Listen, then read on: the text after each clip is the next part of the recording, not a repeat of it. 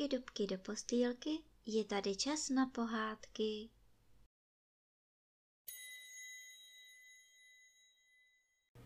Tentokrát vám budu povídat pohádku z knížky Trampoty Brouka Pitlíka, kapitola 13. a jak se stavěla babylonská věž podle prostných cvičení broučků. Jej, jej, Pitlík tu spí, ozvalo se za malou chvilenku odkud si z hora. Několik broučků a mušek kroužících ve vzduchu poznalo pytlíka a hned se všichni snesli k zemi. Koukejte, jak si odfukuje. Vydá ho z palce. Co pak se mu asi zdá? Rokovali, chodili kolem něho a přitom všichni šlapali v rozlitém inkoustu. A co je to tady? Zarazili se před bílým papírem přichystaným pro plány. To vypadá jako nějaké cvičiště, napadlo jednoho. Zacvičíme si na něm, vykřikl hned zase jiný. A za chvíli broučci a mušky, seřazení v řady, pochodovali, otáčeli se, běhali útokem a cvičili prostná po bílém papíře.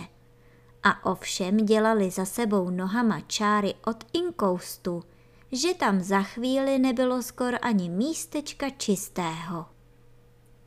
Pro pánečka, koukejte se, co jsme to provedli, vykřikl najednou jeden mol a když to všichni uviděli, sebrali rychle nohy na ramena roztáhli křídla a frr. Zmizeli na všechny strany zrovna v pravou chvíli. Neboť právě se vracel starý tesařík s mladým, aby se podívali, jak je pytlík se svou prací daleko. Koukej ho, chlap jeden líná, chrápe tu místo, aby dělal, zvolal hrubě starý tesařík. Otče můj, co to díš? Nelaj pitlíkovi a pozři na jeho rysy, odpověděl vzdělaně syn. Co mám pozřít? Jeho krysy? Ptal se nechápavě otec. Pozřít máš? Podívat se máš na jeho rysy, jak to narýsoval. Jaký to umný plán, kružnice, přímky, spirály, smyčky. Takového plánu jsem si otče vezdyž dál. Jásal mladý tesařík nad počmáraným bílým papírem. Ký to div, že se po také práci oddal snům. Otče, chutě do práce, nemeškejme podle toho plánu stavěti, řekl mladý tesařík. Starý tesařík se v tom plánu nijak nevyznal. No, ten mladý také ne, ale začali i tak stavět. Nosili třísky, svazovali je trávou, sekali větvičky, rozkousávali kůru. Dávali jedno přes druhé, kroutili to podle toho, jak se broučci na papíru otáčeli. Chvilku jim to padalo na jednu stranu, tak to tam podepřeli a chvilku zase na jinou, tak to podepřeli na druhé straně. A za hodinku byli to pilní chlapíci, měli stavbu ne jako prašnou bránu, ale jako opravdovou popletenou babylonskou věž. Odevšad něco trčelo, všude něco překáželo. Všude něco vyselo a padalo, ale bylo to vysoké a dole to mělo díru jako vchod. A to jim stačilo.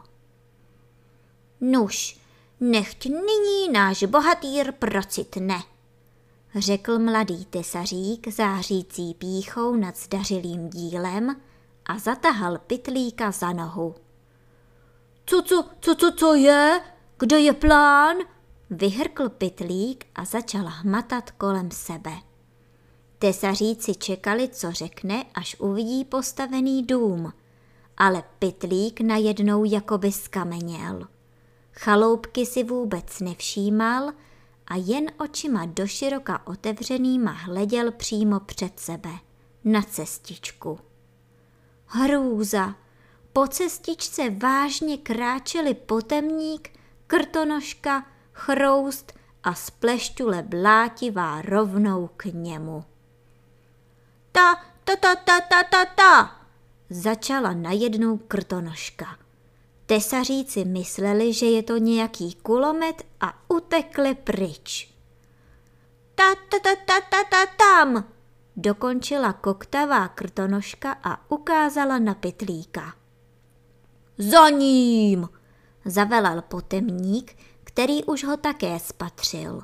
A už se zahájil ohromný útok na pytlíka. Kam se honem schovat? Pytlík viděl díru do babylonské věže a vletěl dovnitř. Pro následovatelé za ním. Pytlík viděl v babylonské věži jakousi skulinu, tak honem ven. Ale jak vyrážel ven, srazil podpěry, trámy a třísky. A bumbu rumbu třísk a prásk, celá stavba se zřítila. Spadly kamínky, kůra, sloupy a stropy. Všecko křížem krážem, na potemníka, krtonožku, chrousta a spleštuli blátivou tak prudce, že ani potemník neměl čas nad všemi roztáhnout deštník. Tesaříci, kteří k té spoušti polekaně přiběhli, měli co tahat, když je chtěli dostat ven.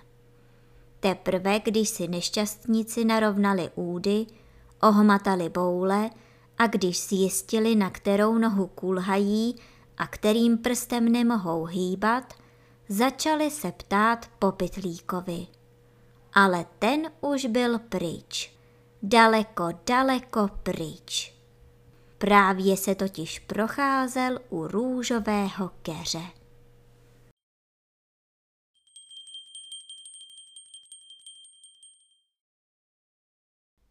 A teď už zavřete očička a krásně se vyspinkejte.